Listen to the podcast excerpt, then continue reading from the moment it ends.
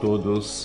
Satisfação mais uma vez estar com vocês, compartilhando o meu artigo que sai sempre aqui no Hamburgo, no jornal NH, sempre numa terça-feira. Este, portanto, no último dia 19 de julho, com o título Influência Digital.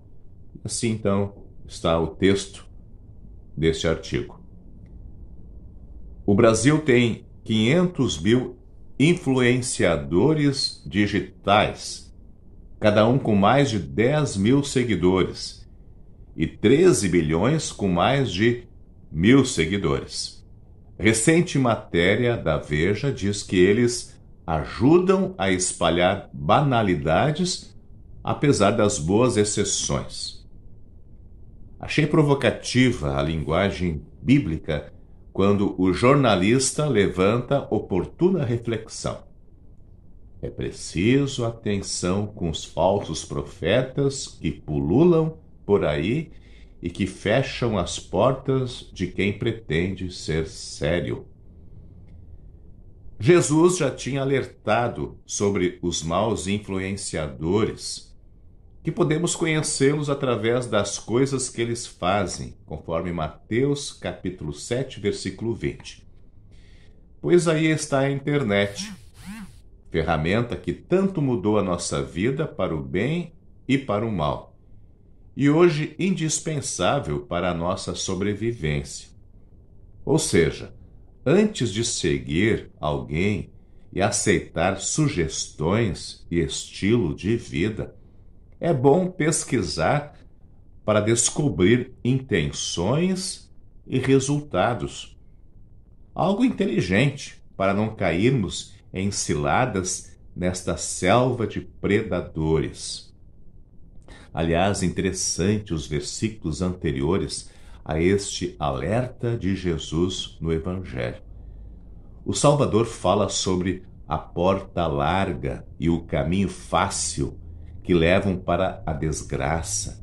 E há muitas pessoas que andam por este caminho, diz Jesus. E sobre a porta estreita e o caminho difícil que levam para a vida, e poucas pessoas encontram este caminho, conforme palavras do Senhor Jesus. Sim, é bom ficar atento neste mundo digital onde influenciadores vendem falsas promessas de prosperidade, sucesso e felicidade.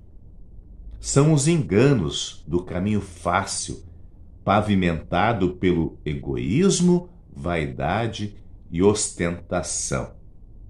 Resta lembrar as palavras de Jesus, o bom influenciador.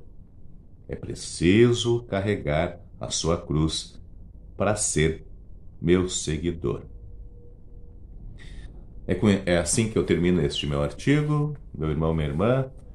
E neste mundo onde hoje temos facilidades tão grandes através da internet, tantas sugestões, pessoas que nos convidam para segui-los, é claro que neste mundo tudo é de Deus e tem coisas boas e coisas ruins. Mas sabemos que neste mundo há, há tantas falsas promessas. A única promessa que podemos de fato acreditar é nessa do Senhor Jesus, né? Venham a mim, né? Todos vocês me sigam. Então não tem caminho melhor para seguir a não ser este caminho que o Senhor Jesus nos indica. Que possamos tomar todo cuidado para não cairmos em ciladas.